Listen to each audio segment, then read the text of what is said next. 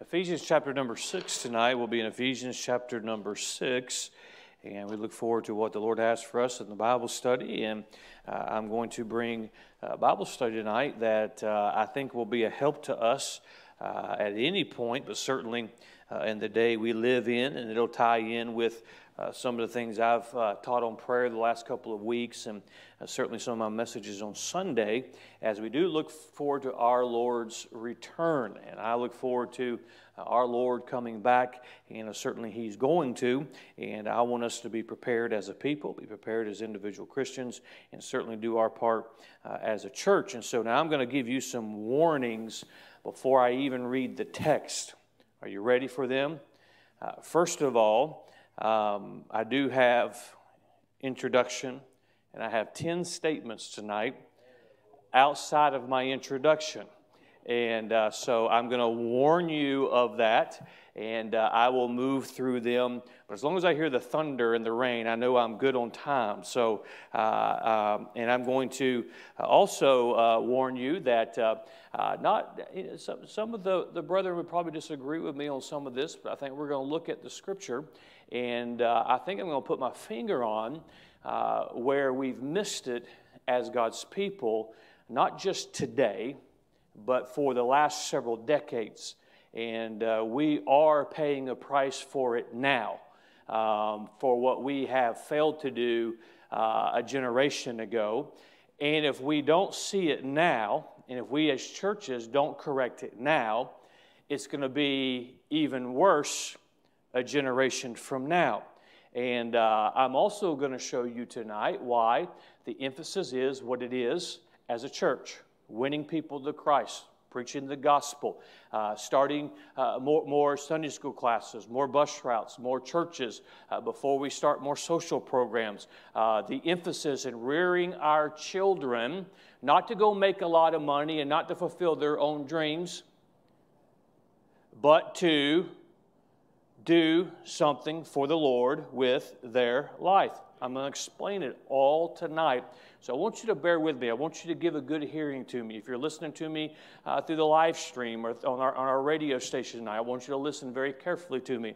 Uh, those that will come back and watch this later, I want you to listen very carefully to me. It's very important uh, what we're going to look at tonight as we look into Ephesians chapter number six. And if you have a pen, I want you to get a pen out because I'm going to have you, you may want to jot some of these things down, uh, but I am going to have you underline a few things in our text tonight that I believe by just having these words underlined is going to help you in giving context to the Bible study tonight, but also to the scripture. Ephesians chapter number 6, we begin reading in verse number 10. Finally, my brethren, be strong in the Lord and in the power of his might.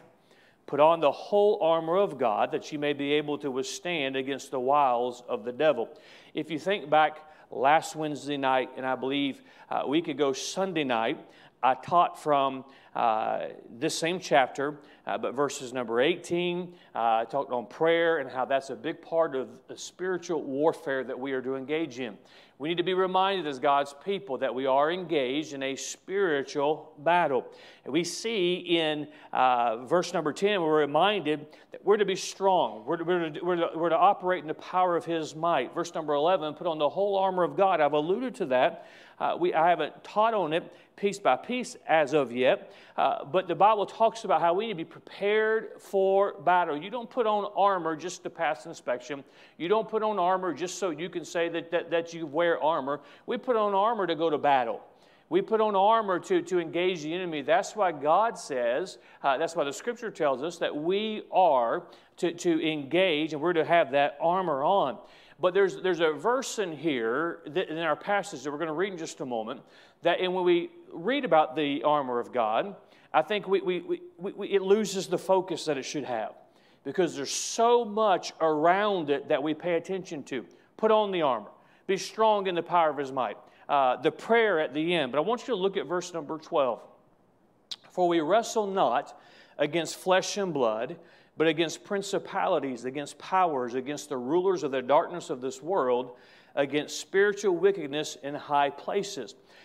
Verse number 10 and verse number 11 reminds us that we are in a battle. You with me? Verse number 12 tells us who we are not fighting against. And verse number 12 also tells us who we are fighting against. But I think somehow we get them reversed. Who we're fighting against, who we're not fighting against. Or somehow they just fade into the background to a nameless, faceless enemy, but we have an enemy tonight. We have an adversary tonight, the devil. And I want to speak tonight on this subject. Our foe is not flesh and blood. Our foe is not flesh and blood. When we understand that, we're going to understand who our foe is. And I'm going to spend some time tonight uh, speaking of the Christian's mentality uh, in uh, when it comes to spiritual matters. You don't have to raise your hand, but how many of you are frustrated politically right now?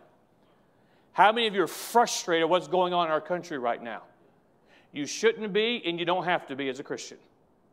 What I'm going to share tonight, what I'm going to show tonight, once I, once, once I, once I looked at this, once I, once I, I took this as belief and said, this is the way I'm going to look at it, I cannot tell you how much frustration left me. That does not mean I'm not interested in what goes on in my nation politically. It does not mean I'm not interested in the things that, uh, as a citizen of this great country, that I, I'm not supposed to, that I should be interested in. But, but we have to look at things, as I've been preaching over the last couple of weeks, through the lens of Scripture. How a Christian ought to look at us. Let's ask the Lord to help us tonight. Father, I pray tonight that uh, you would organize my thoughts. I pray that uh, the material that is given tonight would accomplish its purpose in making sure that our focus as your church, uh, your church, is on that which you have commissioned your church to do. Uh, may this give clarity of thought. May this give confidence to your people in the Word of God, in the, in the institution of the church, and uh, what our role is. And Father, I pray that uh, there'll be some spiritual battles won uh, because we are engaging uh, in a spiritual war as we should engage. And Father, may tonight allow us to serve you in a greater way uh, by what is said. May we grab these truths, may we adopt them and hold to them. We ask this in Jesus' name. Amen. If you have your pen that I mentioned to you just a moment, I want you to look at verse number 12 again. And I want you to underline, if you underline in your Bible, and I think it's a good practice too, I want you to underline the words flesh and blood. For we wrestle not against flesh and blood. Okay? Who is flesh and blood? What is flesh and blood? Man is flesh and blood. Now, uh, there are all kinds of men. There are what man's definition would be a good man, man's definition would be an evil man. We know the Bible has a defi- definition. Man can be evil. I think the murderer of innocent children, unborn children, is evil. I think, I think figures in history like Adolf Hitler were evil. I even would say that there are evil rulers in our own government if you would sanction the murder of innocent children, if you would work against the things of God uh, by very definition. So I'm not discounting the evil that somebody else can do. But my Bible tells me in spiritual warfare, that's not who we are wrestling against. It is not man that should be our focus, although oftentimes man is. I have had, this is me, this may not be you, I cannot watch the news. I cannot listen to even, even conservative uh, talk shows. Uh, I cannot, it, it, it, I get angry. I get distracted. I, I get emotional about it because I happen to know our nation's history.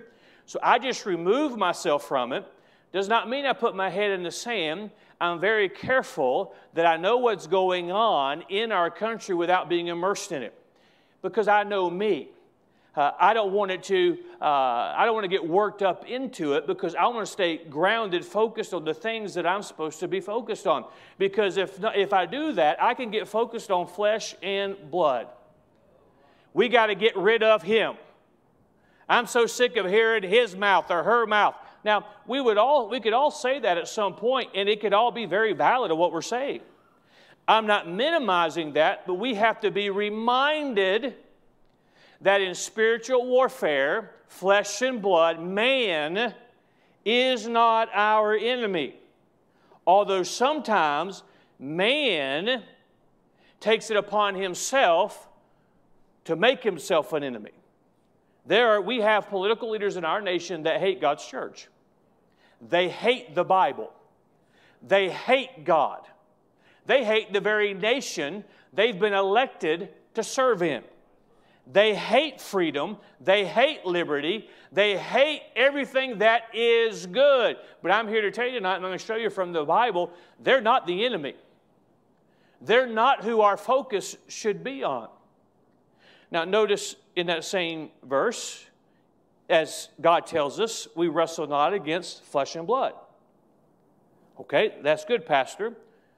Who are we in a battle against? Well, verse 12 tells us also. I want you to underline the word principalities. I want you to underline the word powers. I want you to underline the words rulers of the darkness of this world. I just underline the rest of the verse. Against spiritual wickedness in high places. So, God tells us who we're not in a battle against, and God tells us who we are in a battle against but against principalities.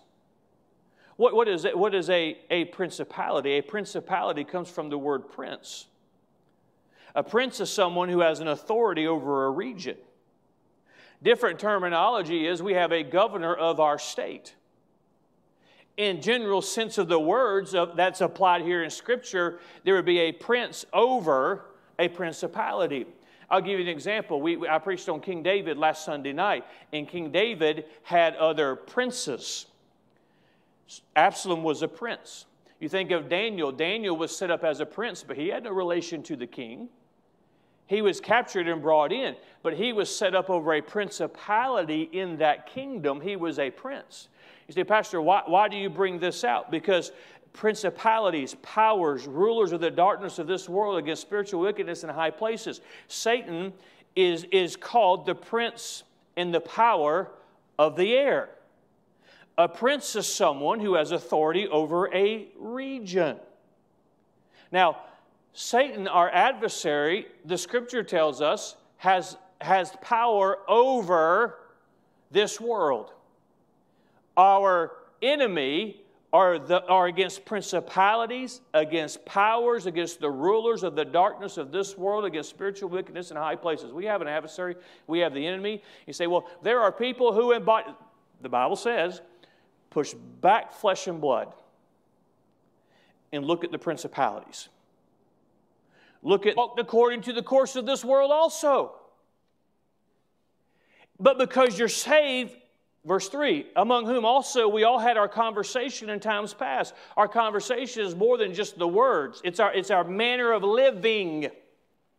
So, our manner of living before we were saved is in the lust of our flesh, fulfilling the desires of the flesh and of mind, and we're by nature the children of wrath, even as others.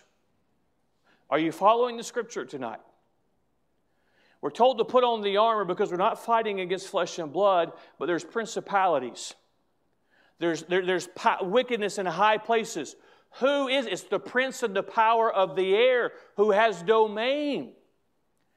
And we're reminded in chapter number 2, verse 4 But God, who is rich in his mercy, for his great love wherewith he loved us, even when we were dead in sins, hath quickened us together with Christ. By grace ye are saved and hath raised us up together and made us sit together in heavenly places in Christ Jesus. But for the grace of God, we were saved. But for the grace of God, we're not still dead in our trespasses. But for the grace of God, we're not still walking according to the course of this world. But for the grace of God, we're not walking according to the prince of the power of the air. Many of you are old enough, you're old enough to see how our nation has changed over the last 20, 30 years. What used to be on Saturday morning cartoons is a lot different than the cartoons of today. What used to be primetime television, like the Andy Griffith show, you can't watch, a Christian can't watch primetime television. Who do you think is behind the deterioration of our homes and our society? Do you really think it's the political genius of some man? No, it's according to that one, the prince of the power of the air, who rules the principality. God says, Paul's writing to the Christian, spiritual warfare.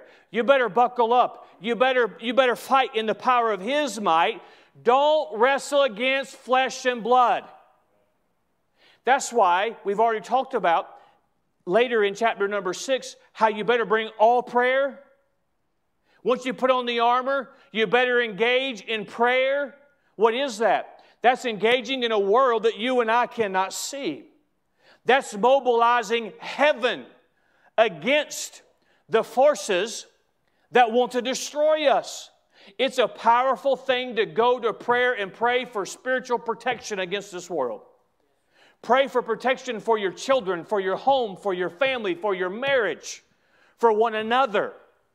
There are things that we are saved from that we don't even realize that God Himself had a hand in because we engaged in spiritual warfare. Are you following me? So we were just like the lost of this world. People aren't acting today like they're Democrats or Republicans. They're not acting like they're, they're, they're for uh, uh, this group or that group. They're acting according to the course of this world. They're acting according to the prince of the power of the air. And notice what verse 2 of chapter 2 tells us the spirit that now worketh in the children of disobedience. So, why are flesh and blood the way flesh and blood are? Because they're walking according to the prince and the power of the air. You know, a politician cannot say that they're a Christian and then out of the other side of their mouth say that they believe that a woman has a right to murder her unborn child. The two do not go together no matter what they say. But let me remind you that is not our enemy. Now, let me make a couple more comments in our introduction. I'm going to get you the 10 statements. I haven't even got to the 10 statements yet. We understand that we should, the Bible tells us to fear the principalities and the powers and not to fear man. If you spend time with God, you won't fear man. If you've seen the face of God, man's not going to scare you. And if man does, you go to God, spend time with God, and it'll, it'll, it'll minimize what that man can do. How can, how can man threaten us when we have a home in heaven? We have a God who keeps the enemy's heart beating. Why are we afraid? Uh, we shouldn't be afraid. But what the Bible says, you better have fear for the principality, for the power, and too many Christians, stay with me, are, are put their focus on that flesh and blood. If we vote this person out and get this person in, oh, there was a lot, of, I'm getting ahead of myself, there was a lot of fasting and praying by churches when they thought Hillary was going to be the president.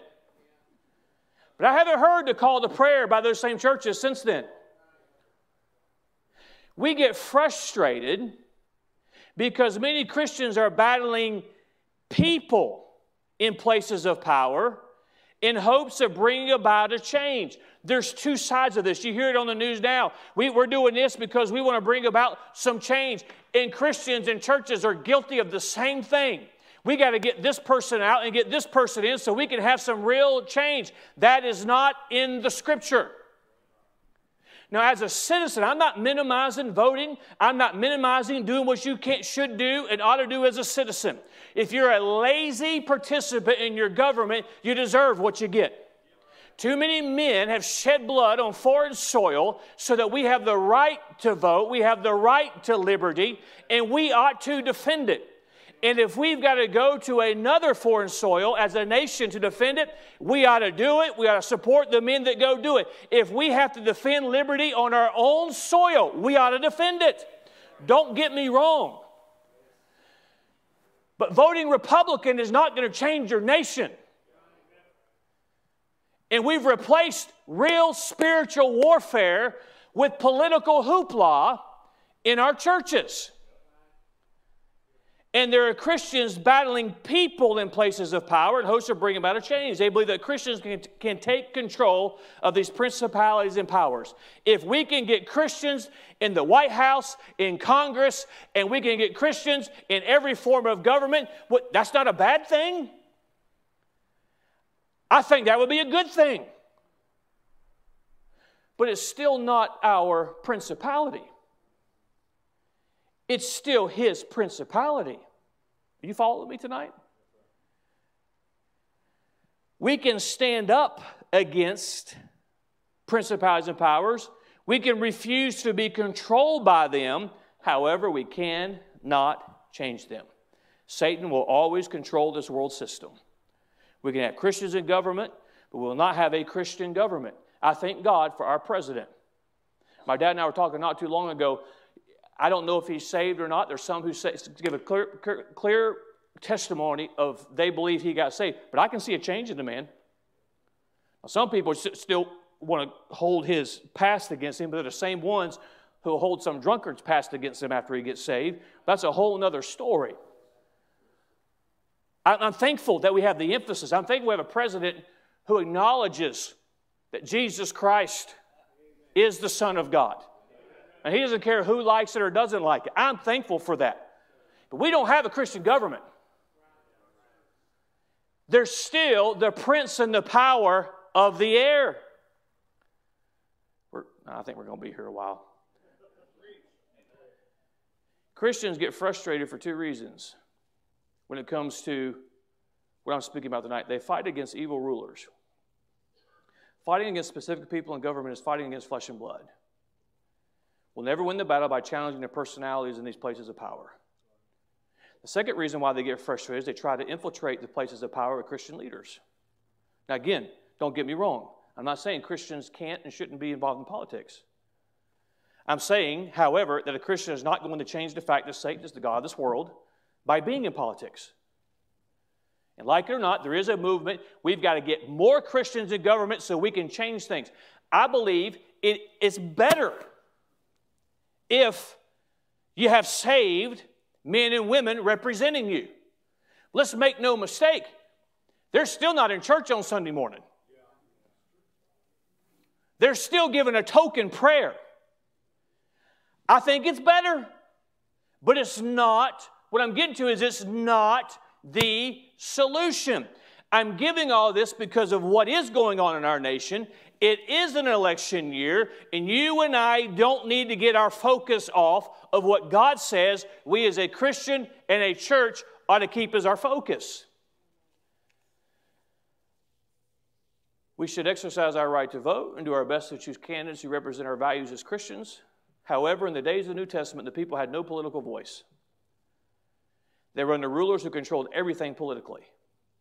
They lived the Christian life despite a corrupt pagan government. We in America have been spoiled. Our government was established with many Christian principles. Mistakenly, we have assumed that we at one time had a Christian government. That was never the case. The principalities and powers of this world were always a part of Satan's domain as they are today. While we may do some good and influence our government, Satan is still the God of this world. Throughout history, most of the world has lived under evil governments, but not so for America. While our country has protected the rights of Christianity, Christianity has never ruled our country. America was founded upon the freedom of religion, not the control of Christianity. Satan is the God of this world. He is God in America, just as he is in every other country. The difference, I'm not trying to discourage you, this is what's going to help you. The difference has been the people of America not the government. Because uh, America has been a righteous nation in many ways, we have had victory over the powers and the principalities. The Bible says in Proverbs 14, verse 34, righteousness exalteth a nation. Listen very carefully. That righteousness speaks of its people, not of its powers or its principalities. I would submit to you that if the people are righteous, it doesn't matter who's in the White House. I was, and the reason why, and this ought to pull the veil back of how much trouble we really are in America. The reason why there's so much emphasis on getting a Christian in the government is because the people are so unrighteous. And instead of dealing with the righteousness, we think we can change or take over the powers and the principalities. We, the more righteous the people, the more power we have with the principalities and powers. Righteousness exalteth a nation. When the righteousness of God's people is before God, God moves on behalf of those people. You want to see God bring them, you want to see America get back to the moral nation that it used to be for God's people, the salt of the earth to be the preserving agent for righteousness for God's people to get right. It doesn't matter if you cast a vote for Republican if you're living contrary to the Word of God. God doesn't care about your vote in the ballot box. God cares about your relationship with this book. God doesn't care about your political affiliation. God cares about your affiliation with His church. God doesn't care if you've got a ticket to a political rally. God cares if you are living by the Word of God. And for too long, God's people have put the emphasis on the wrong thing, flesh and blood, and the powers and the principalities of this world. We're not going to change it. It's the righteousness of God's people that moves God, not the political affiliation. Oh, uh, studying the Word of God, the Holy Spirit just open, opens things.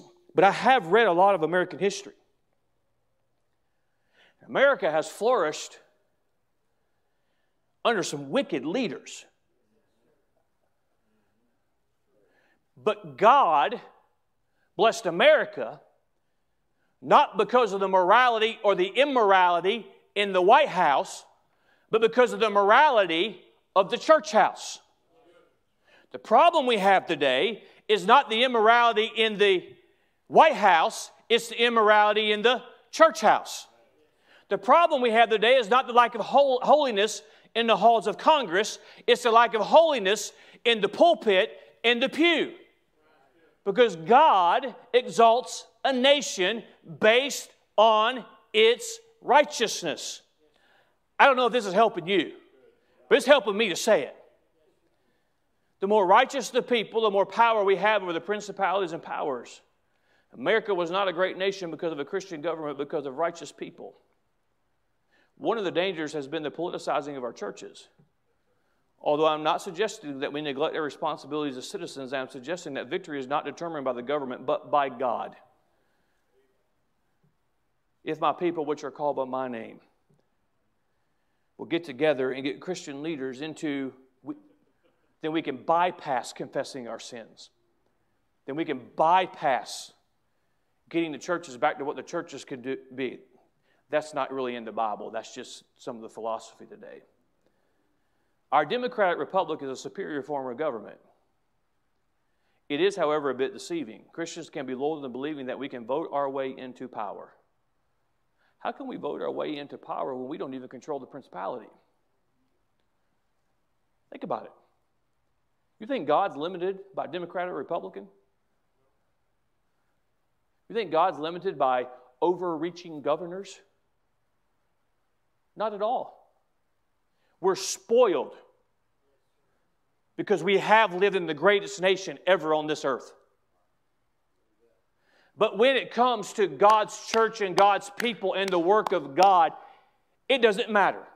Now, we may have it a little easier if you have certain people in power, but don't miss what I'm saying. I've got to get you these 10 things. The victory, this is the point I'm trying to make. I hope you stay with me, uh, and I hope you understand the spirit that I'm giving this. I hope you understand what this needs to be said in our nation today because we are reaping the benefits of things like the moral majority 30 years ago. Well, it got Reagan elected. God, oh, and God was thanking, thanking us. I, I, great president, I love him. But what, what's happened to our nation is because we got bent out of the pulpit into politics and there's nobody preaching. I'll get to that in a moment.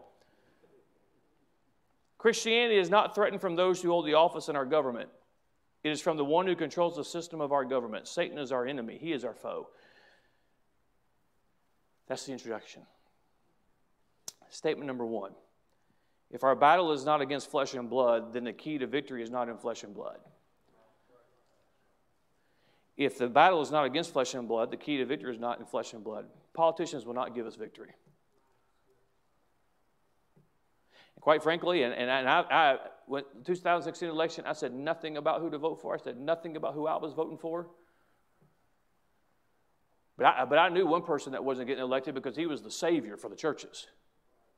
I think one reason why we have the president we have is just because God can remind the Christians I can use any man I want to use. I don't have time to give this illustration, but I'm going to. I recall sitting at a table, a preacher sharing a meal in a different state months before the 2016 election. I recall one man bemoaning the fact that Donald Trump was winning the Republican primary.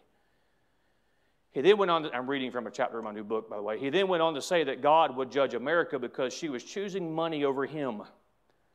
I interpret that statement to mean that because America was choosing a millionaire businessman to ignite the economy instead of the, uh, the professed Christian, that God was going to judge our nation. I was a little surprised by this summation because I thought America had earned the judgment of God already by aborting millions of unborn children. I assumed a vile filth pumped out of Hollywood, USA would be enough to, to draw God's ire, but apparently I was wrong. I was surprised by the universal agreement among the brethren at the table. These were good, faithful men, but they were focused on flesh and blood as the key to victory.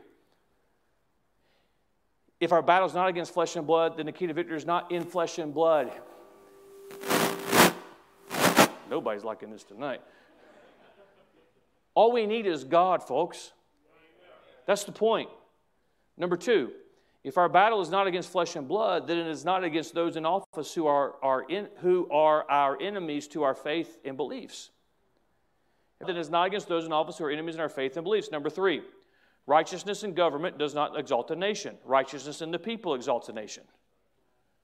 When Christians of any nation live righteously, God will elevate the people.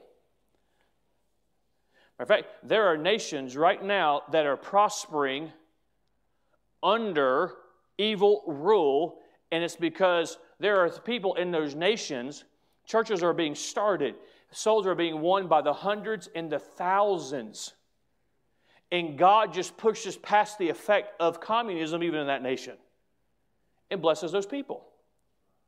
Because God is not bound by a ruler.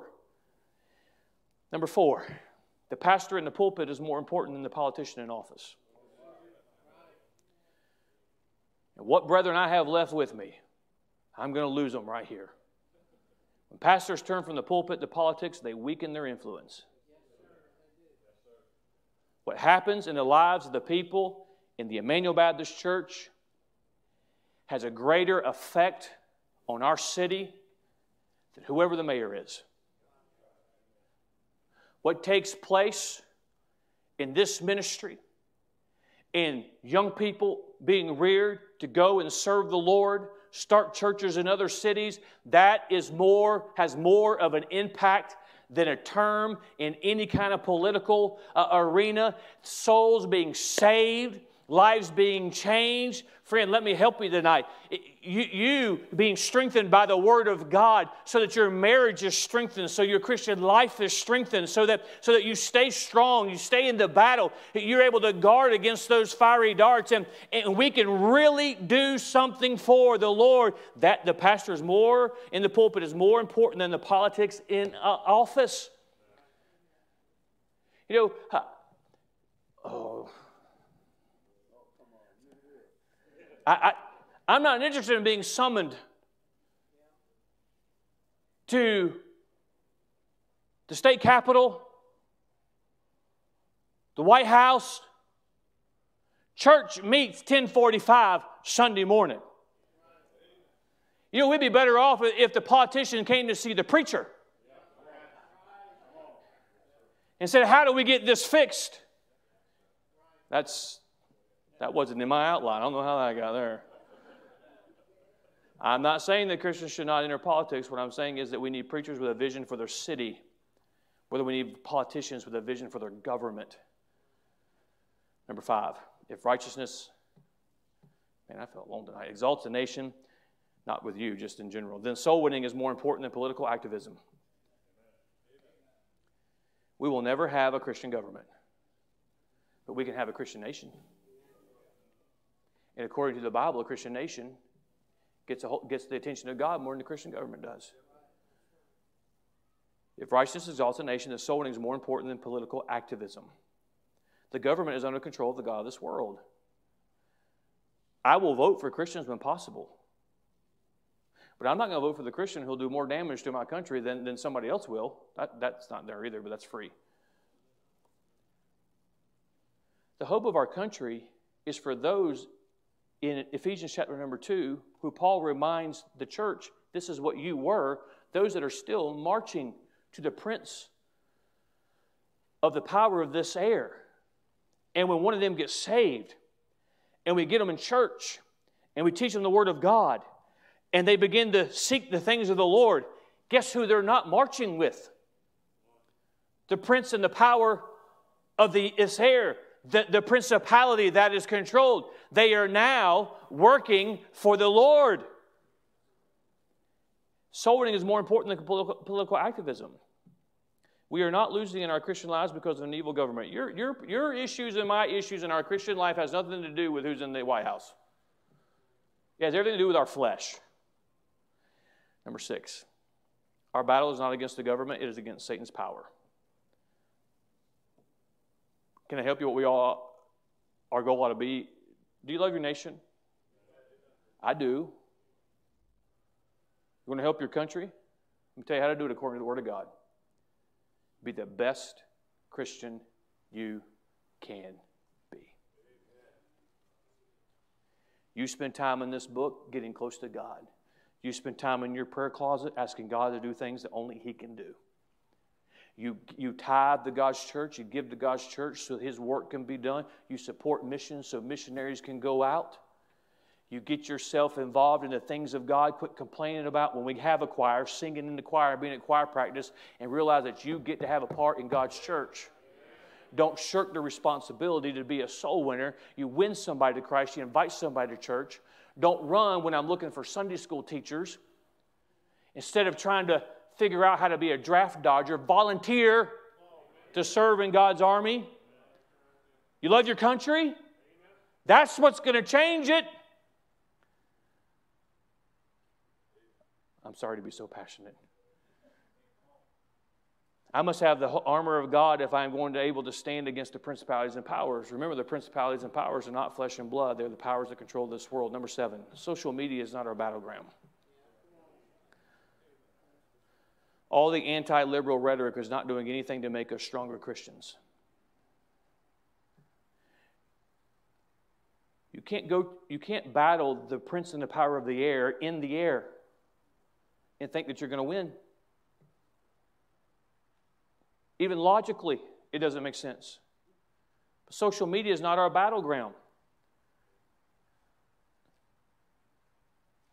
I'm forced taking a stand. You know me well enough to know that. And sometimes we have to take a stand against the, the attacks of the flesh and blood. But many Christians are losing the personal fight of faith while railing against political real, leaders who oppose their values. Something I want to always consider I want to consider how a lost person considers what I say.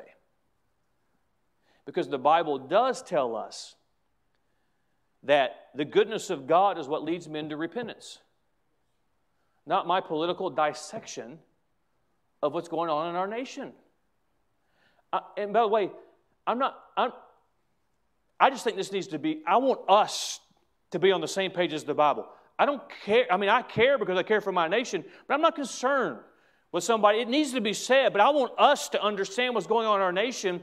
Uh, we have to, if we spend as much time in our prayer closet as we spend on social media, or out soul winning, or preparing for a Sunday school lesson. Number eight. Some of you look like you want me to move off of that one, but so. Soul winning is under such an attack because the God of this world hates it. Satan knows that if he can distract us from our main task, he'll win the ultimate battle.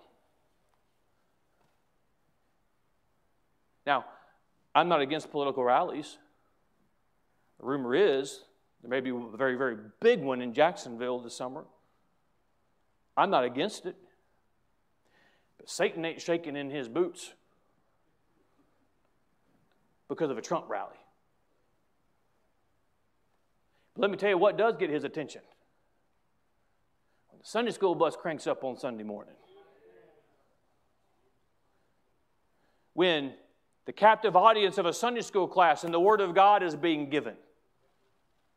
When moms and dads are praying for their children for God to use them and protect them, that gets his attention. When those when Christians live a holy and a righteous life, that he fears that more than he fears anything else. He fears the gospel being preached. I mean, why, have you ever considered why the devil fights our church as much as he fights our church? I mean, we just now got a parking lot after five years. I mean, we, we, we cram in. I mean, I mean, we have no standing, if you will. People get saved every week of the world because of the people of Emmanuel Baptist Church.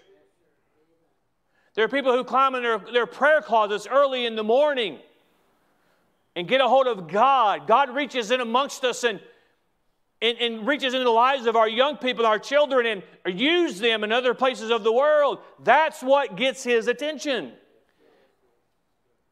Attend the political rally, but don't forsake the soul winning rally. Canvass for a candidate running for office after you go door to door and house to house with the gospel. Turning people to righteousness is our responsibility. Number nine, we're almost done, folks. Politics do not lead to revival. Some of the greatest revivals have taken place in this, some of the most oppressive governments. Somebody explained to me the New Testament church in the book of Acts. They're beheading Christians. They're using their bodies at night to light the city. And the church is multiplying so fast that it literally turns the world upside down. I guess they should have stopped what they were doing, went into a political revolution so that they could do what God told them to do. No, the key was they got the power of God and obeyed what God said. And God said, as long as the people are righteous, as long as the word is being preached, I can, I can move whatever I want to move.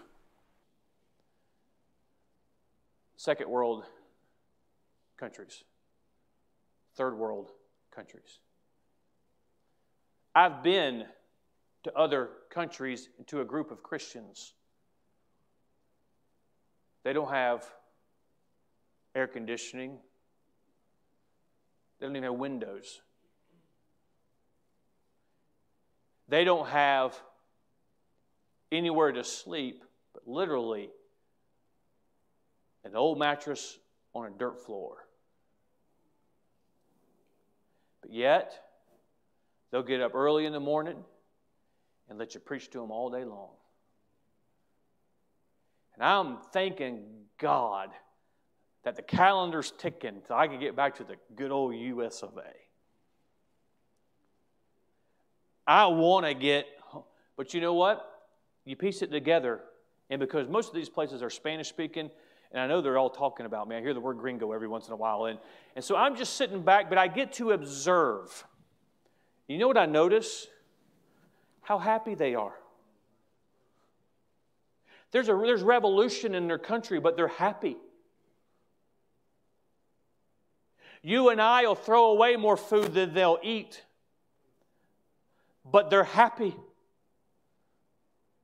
There's a lot that goes into that, but what I'm saying is it doesn't matter who is in control politically.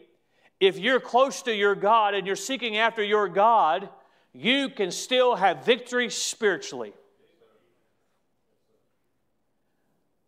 Many of the books we read, the epistles of Paul, we know where he wrote them from.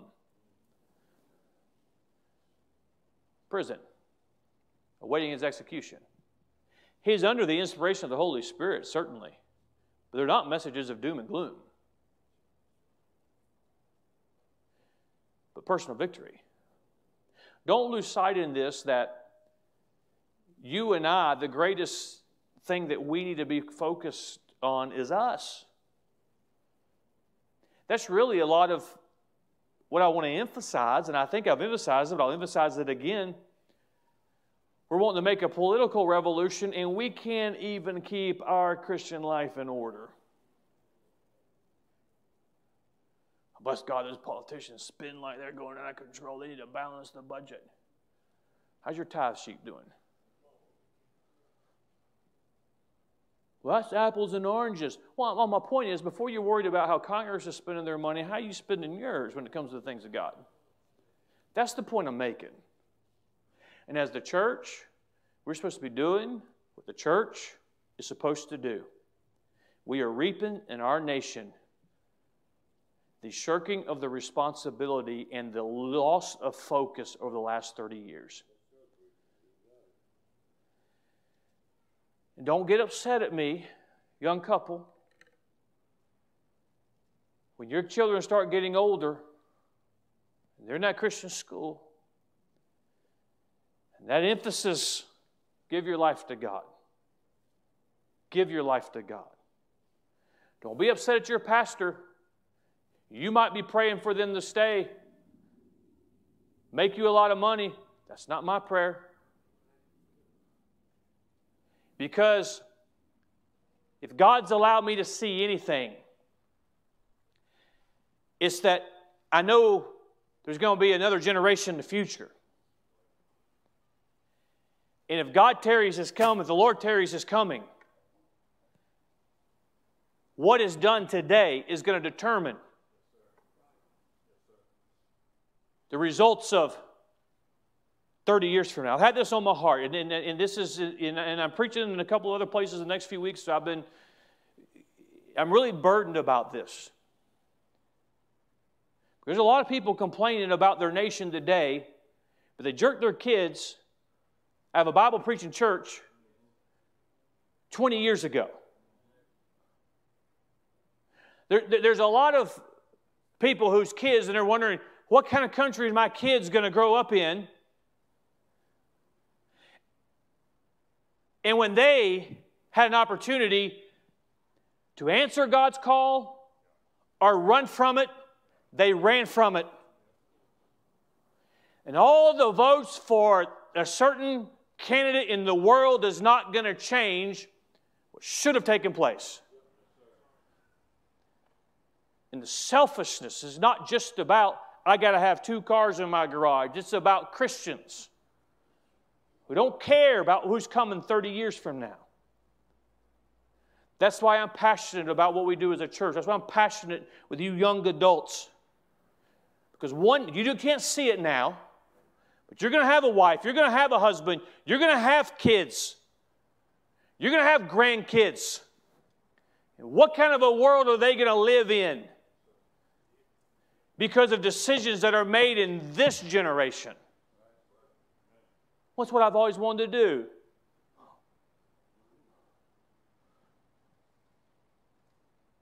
Well, it's Wednesday night. We better stop.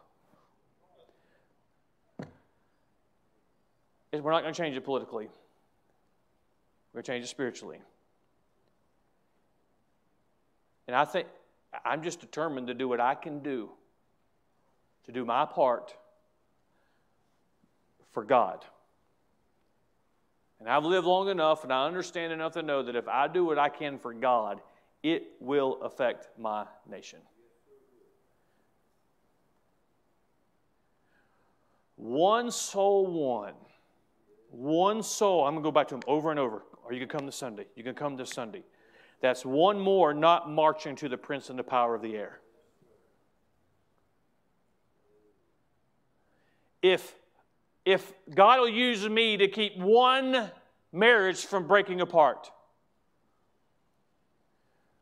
That, that's one home. You can do your part. That is what is going to change our nation. We're not battling flesh and blood. And it's easy. I'll confess to you. I get in the flesh.